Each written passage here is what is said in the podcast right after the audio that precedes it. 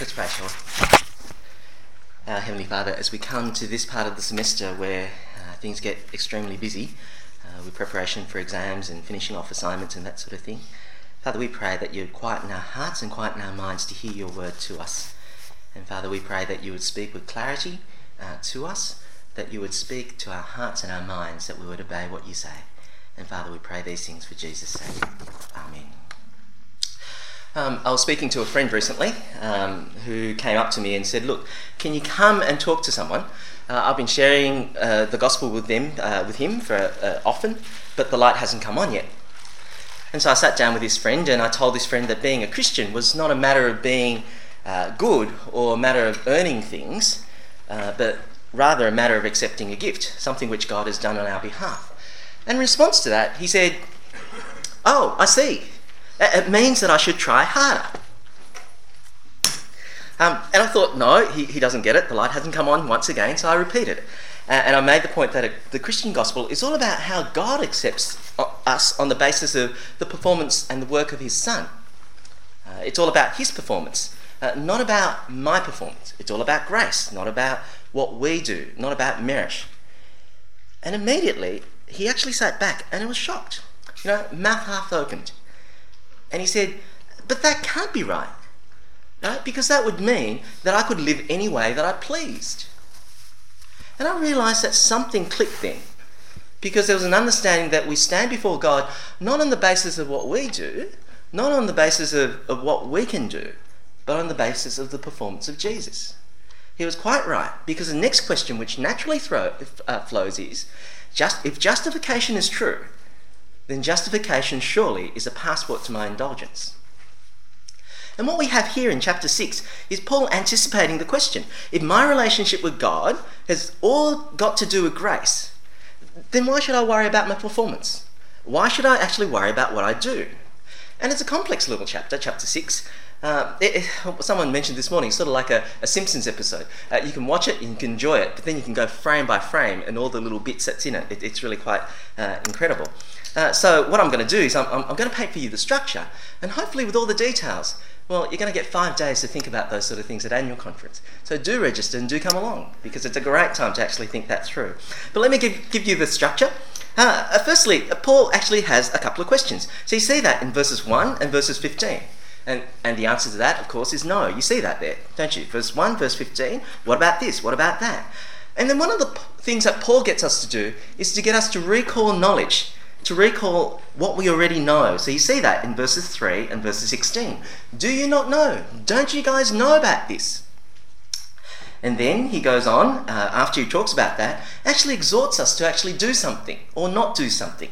You see that in verses 11 and following, and verses 19 and following. And right at the end, to encourage us, to keep us going, we actually get an encouragement in verse 14 and verses 20 to 23. So that's the structure. So whether you, you, you, you, get all the bits at the end of this talk, remember that structure.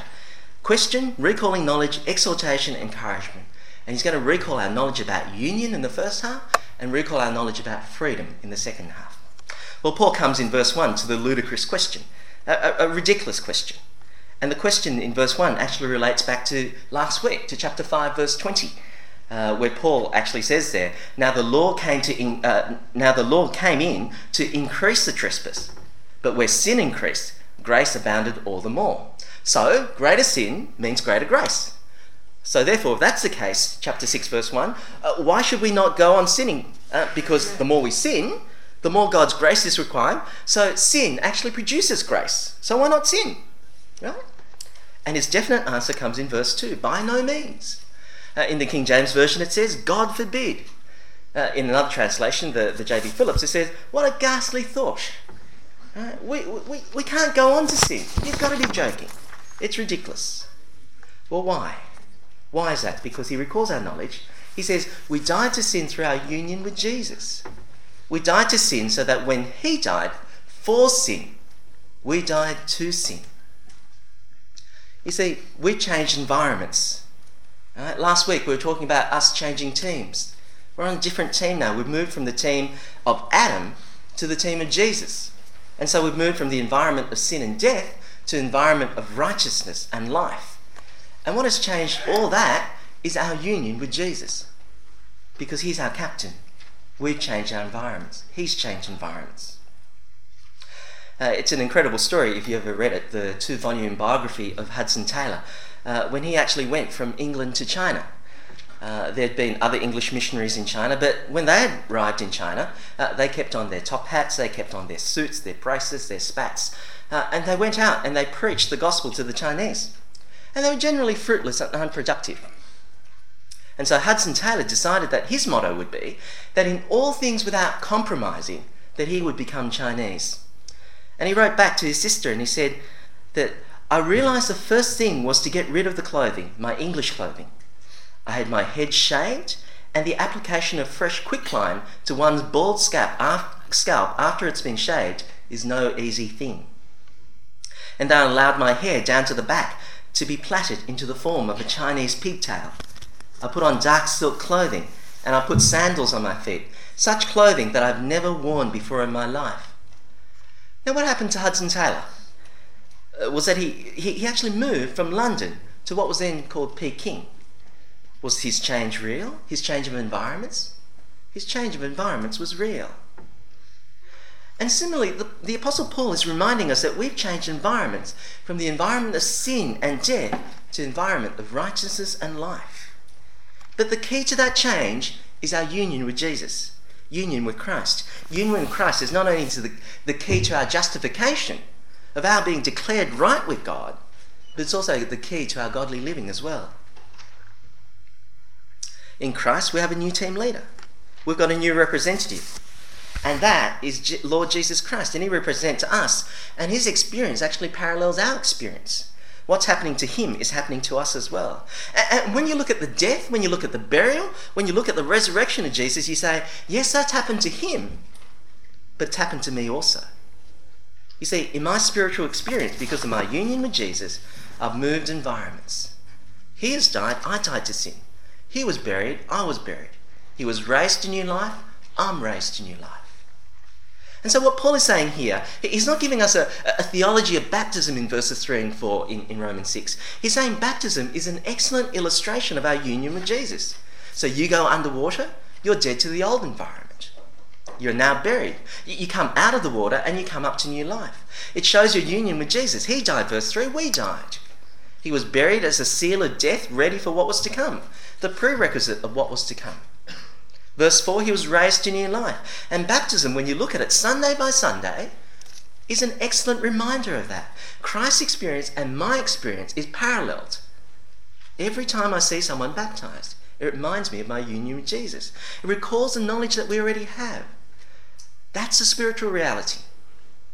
We're raised with Jesus, we die with Jesus. Actually find it's a great thing to go to weddings. Uh, every time I hear the vows of the bride and groom, uh, together, it, it reminds me of the vows that I made. And I think every time I go to a baptism and see a person go under the water and come up, it reminds me vividly of my union with Jesus. And verse 10 tells us that he died to sin. Verse 8 tells us that we died with him. He died, I die with him. And therefore, Paul says in verse 2, we died to sin. How can we live in it any longer? He, his death to sin made sin redundant. He paid the penalty. Sin is defeated. Sin is no longer the dominating feature it once was in our lives. Just as for Hudson Taylor, when he went to China, England is no longer the dominating feature for Hudson Taylor. Chinese culture is the dominating feature for Hudson Taylor. And so, where sin was once the dominating feature of your life, Paul is saying, now the dominating feature is sin no longer. Righteousness and life, that's the dominating feature. And so the apostle says, You cannot, verse 2, be in union with Christ and have a careless attitude to sin. It's far too inconsistent because you've moved environments. Right? Here's my attempt at a non-sports illustration. It, it's like, um, you know, if, if you're a, a, liberal supporter and, and, and you love John Howard and you love Peter Costello, and, and, last month you think, wow, what, what a fantastic budget that, that was. You know, wasn't it typical? They, they can't do any wrong, those two fellows. But I never vote for them. I'm a committed ALP voter. He's like, what are you talking about? To say one and then to say the other? Uh, they're far too inconsistent. Shall I sin? Paul says it's far too inconsistent. You died, a real transfer environment has taken place because, un- uh, uh, because of our union with Jesus. And actually goes on to repeat that in verses 5 and 7, 5 to 7. You see, he says there, if you've been united with him in his death, you can be sure that you've been brought to new life as well.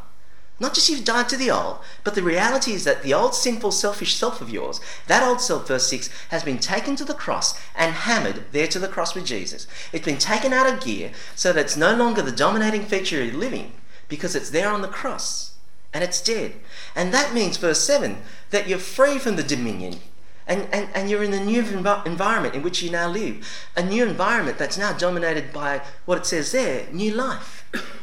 and what's that new life like? In verse 9, it's about length and it's about quality. It's about quantity and it's about quality. Verse 9. We know that Christ, being raised from the dead, will never die again. Death no longer has dominion over him. New life, therefore, is perpetual.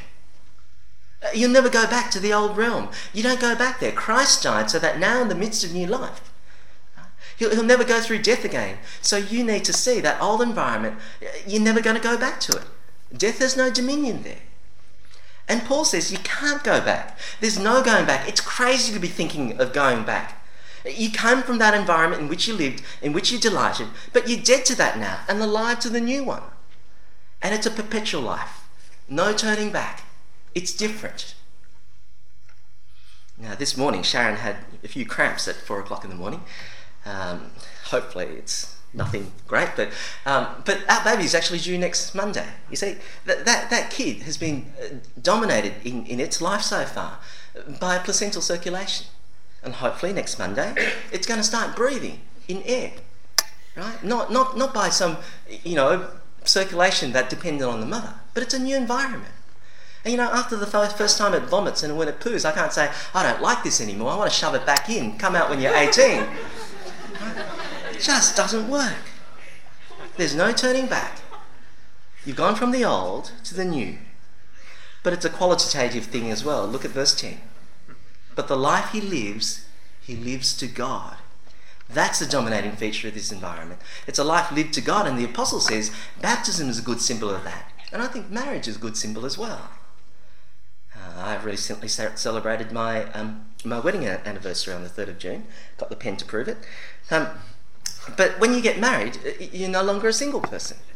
Right? When, when, when you're a single person, when I was a single man, I lived as a single person, just looking after myself. I could be a workaholic, work 24 hours a day, do whatever I like, organise lots and lots of things, right? Be stupid. But now that when I woke up after my wedding day, I was no longer a single person. I was married. The dominating feature that was before, when I was single, was singleness, aloneness. And dominating feature now is companionship, is that marriage relationship. And I can't just live for myself, I need to live considerately with the other person. And that's it.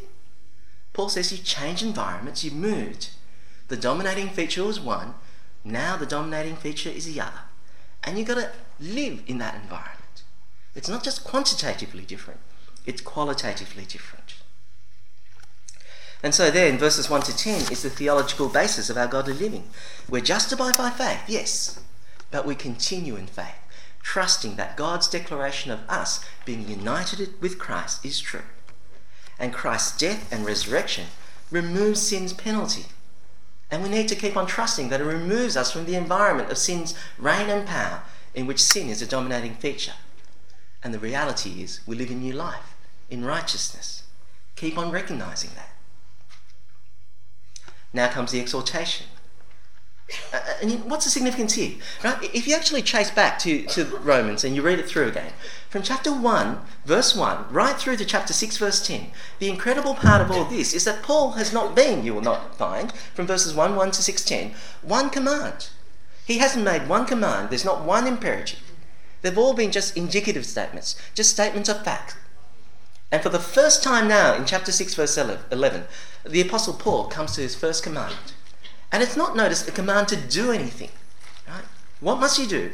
It's a command to recognize something about yourself. It's a present continuous command, if you know anything about language. He says you must consider yourselves and consider and continue to consider yourself dead to sin, but alive to God in Christ. It's a mind thing.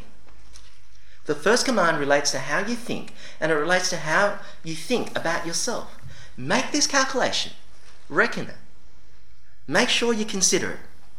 Doesn't matter how you feel, make this calculation as God reckons you perfect in Christ. So now you consider and you count yourself dead to sin and alive to God. And that is what the gospel reminds us about. We're part of a new team. Hudson Taylor moved from England to China. I've moved from sin to righteousness because of my union with Christ. The dominion of sin has been brought to an end. And so when I feel like responding like a son of Adam, I say, No, I'm a son of Christ. That's the reality. Martin Luther put it like this When the devil comes knocking on the door and he says, Is Martin Luther in there? I say, No, he's dead. Go away. I recognize that I'm dead. Now, that recognition actually leads to action in verse 12. Let not sin, therefore, reign in your mortal bodies to make you obey their passions. Don't let sin reign in your mortal body because its dominion has been done away with in Jesus. Say no to sin. So get your mind right. That's what you have got to do. Don't let sin reign. And he tells us what not to do in verse 13. This is what you're not to do. Do not present your members to sin as instruments for righteous unrighteousness. Don't keep on going in, along in sin as if sin still reigned, because the reality is sin doesn't reign. Stop living as an Englishman. This is China. Stop living as a sinner. This is righteousness. But what are you to do, he says? But present yourselves to God as those who have been brought from death to life, and your members to God as instruments for righteousness. You come to the new realm as diligently as you were dominated by sin now be dominated by righteousness. See, one of the great things that the scriptures always does is he just doesn't say, don't do this, but it's don't do that, do this instead. One of the things I do quite often, um, each Friday when I work, is actually help people to give up their smoking. And smoking is just one of those terrible habits. Right? If you tell someone to stop smoking, even if you give them all the patches in the world and stuff like that, they often go back to it. And one of the reasons is they're so used to doing something with their hands, having a cigarette in it, and doing the action of smoking. Unless you actually train the other person, not just to get rid of the craving, but to get them to do something with a hand that's different, something positive, then it's really quite incredible and quite difficult to do. And Paul says, not just don't do sin, do righteousness. It was my youth leader, um, youth fellowship leader back when I was in high school, who said to me, Michael, be so busy doing the good that you don't have time thinking or doing the bad. And I think that was great advice. Be so busy doing the good. Be filled with righteousness. But I mean, it all sounds so hard, really, to change like this, doesn't it? But friends, notice the encouragement of verse 14. You've moved from the environment of law and accusation to the environment of grace. Sin shall not be your Lord, shall not be your master, it says there. And why won't sin be your master? Well, because you're no longer under law. So when you're under law, it condemns you. When you're under law, it increases your transgressions, if you remember what we've been doing in Romans. But under grace, no. Grace teaches you to say no to that which is ungodly and teaches you to live a life of righteousness. Grace motivates you and changes you and liberates you.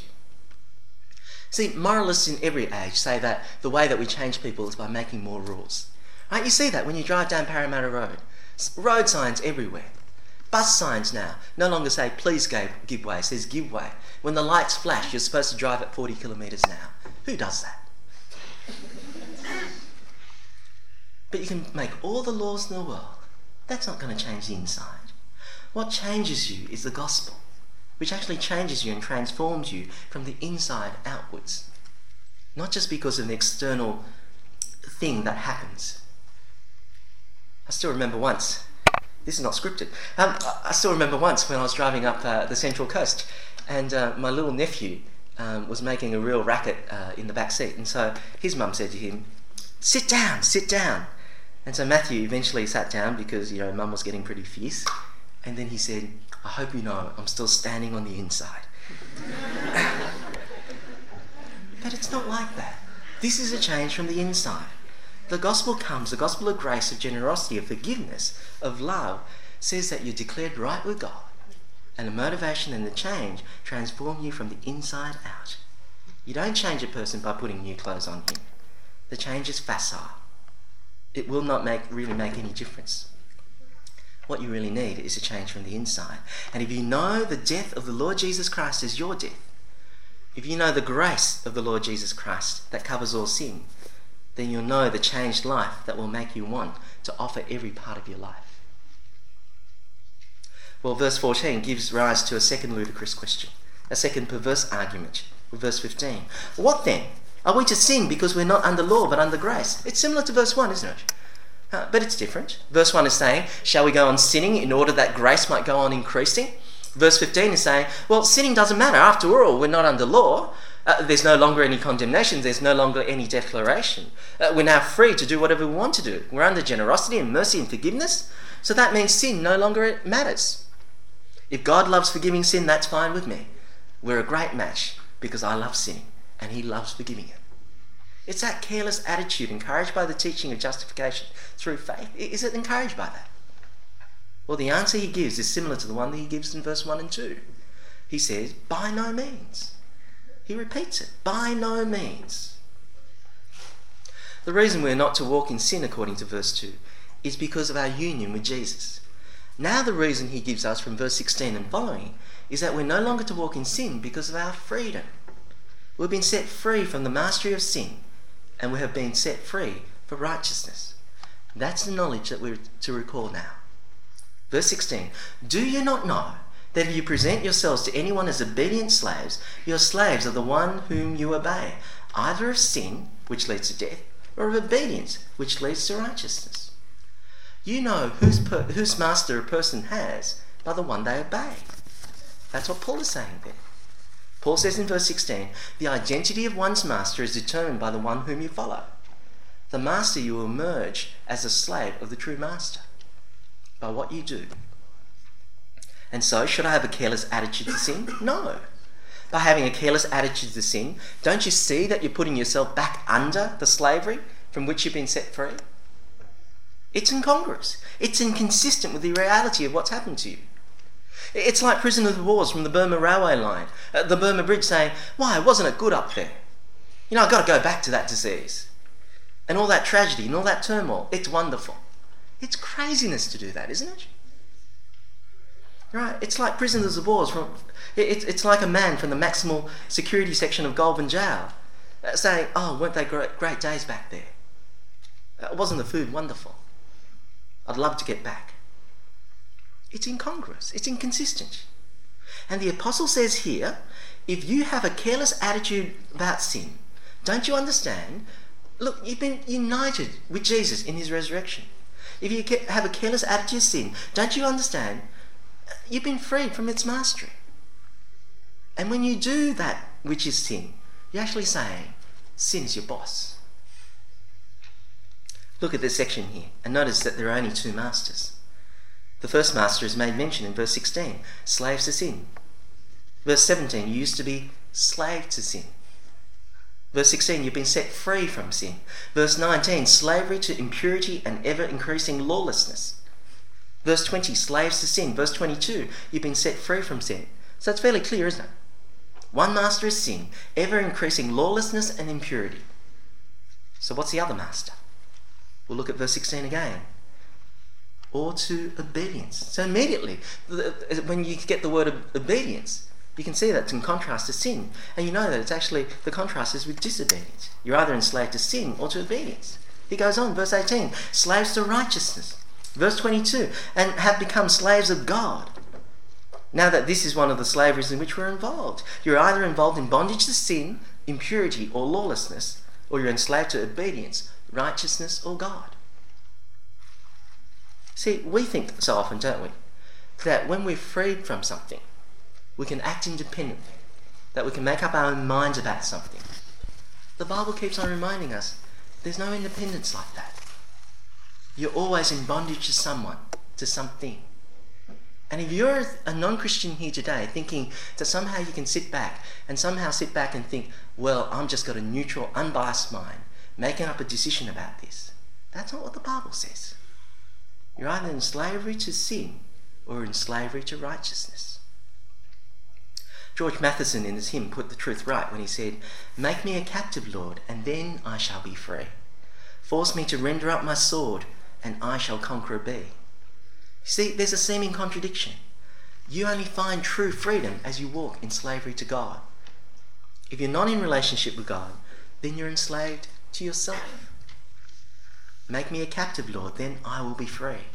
Because in all of life, I'm under either bondage to myself, serving myself as me as master, or God as my king. Well, how does all this begin? Well, verses 17 and 18 put it.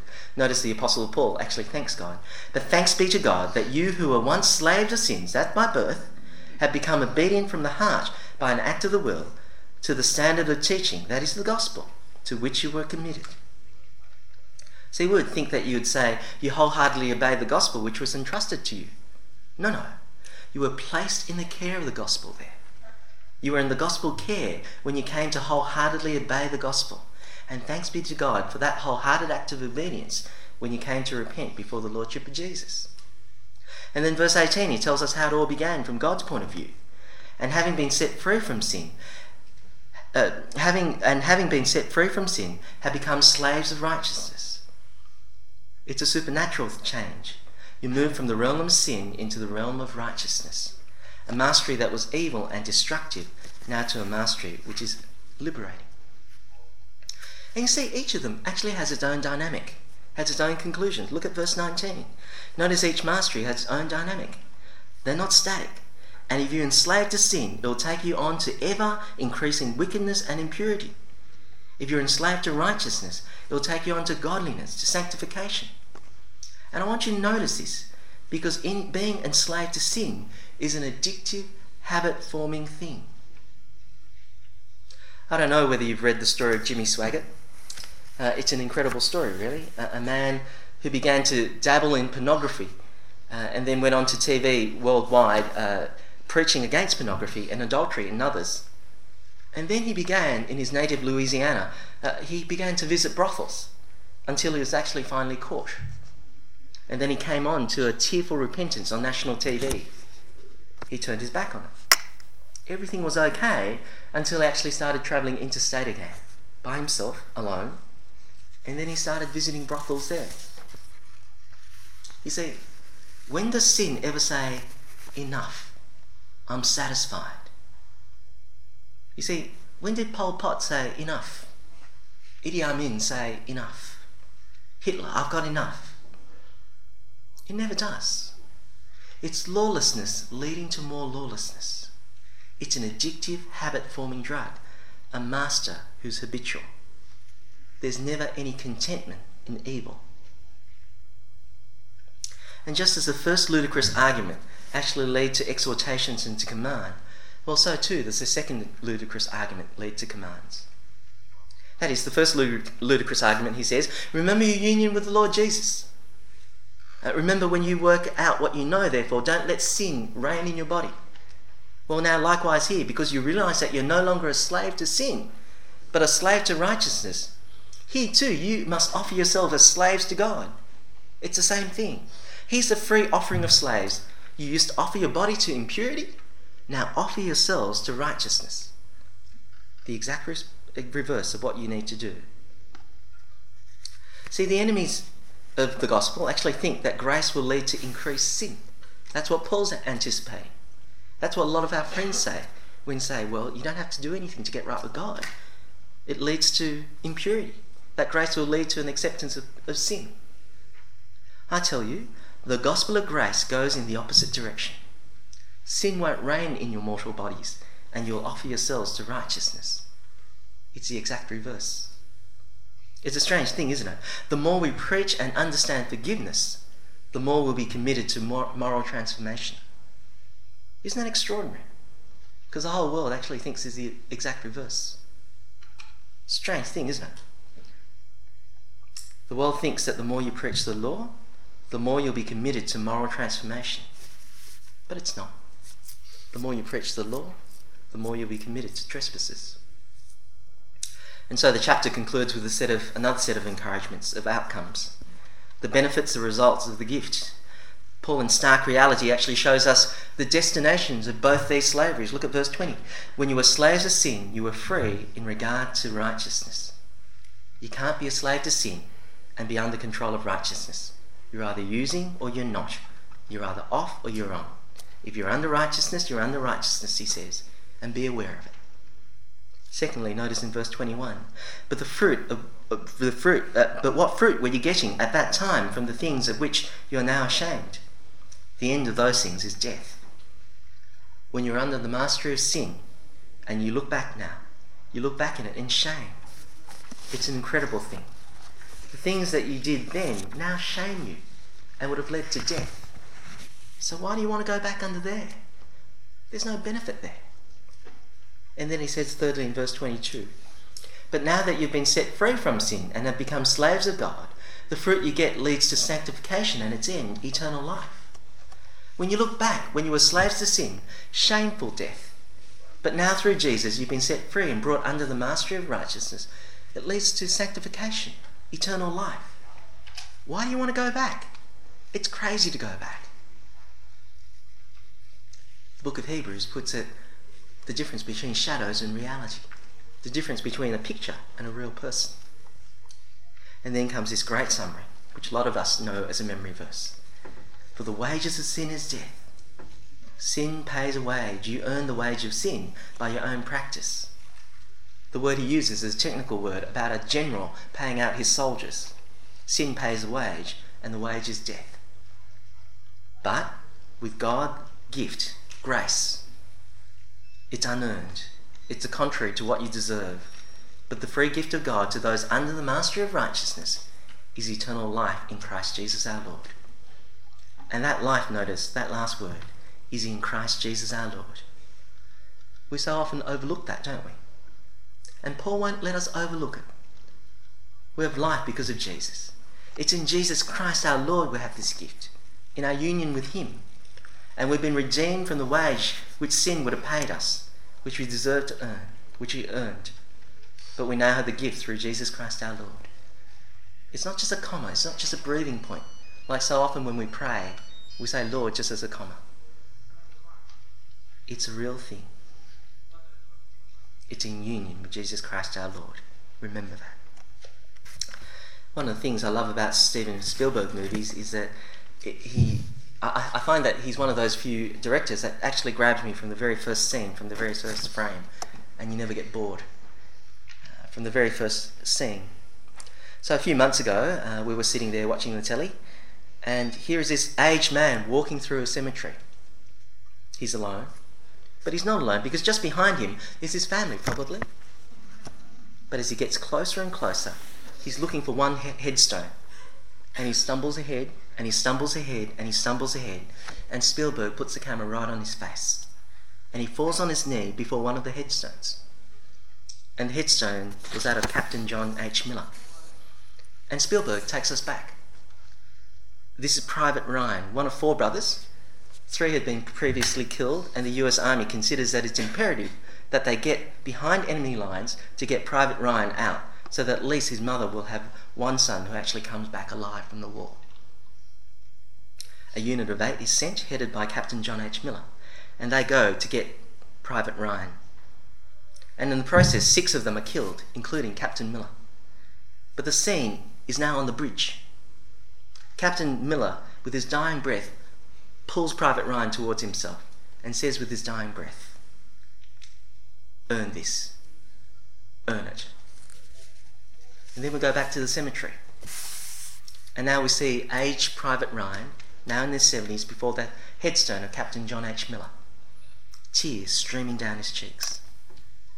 And he's saying in a barely audible voice, Every day I've lived, I've never forgotten what you said to me that day on the bridge. Earn this. Earn it. And I've tried to live a good life.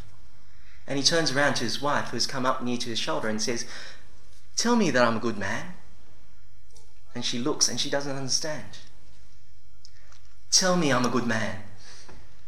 She says, You are. It's one of those most moving accounts. I remember hearing Jerry Bridges a few months ago, and he says, First 15 minutes of every day, I remind myself of the gospel. Why? Because every day I want to remember what you did for me that day on the cross. And what you said there, wasn't earn this, earn it. No, no. It was this is grace. It's for you. Now live consistently with it. Your life's been transformed. Every day I live, I want to remember what you did for me that day on the cross, full of grace and truth. That's the knowledge to recall. Do you intend to be godly? When faced with sin, what do you do? What does the apostle say about that situation? Two words. In chapter 6, verses 1 to 14, he says union. In chapter 6, verses 15 to 23, he says freedom. Remember your union, remember your freedom. Union with Jesus as he died, buried, rose from the, from the dead. Freedom because of what Jesus has done, conquering sin, defeating sin on the cross. So walk acknowledging your union and walk acknowledging your freedom. Keep your eyes on Jesus. Let's pray. Our Heavenly Father, as we come to the busy part of uh, uh, term, I guess, uh, with exams looming, Father, it's, it's so easy for us to lose structure and forget to talk to you, forget to read your word, to be selfish and not care about other people. Father, we pray that as we understand grace, as we understand that we are transformed people, that we would live righteous lives, lives lived in glory for you, in service of one another, in service of Christ. And Father, we pray these things in Jesus' name.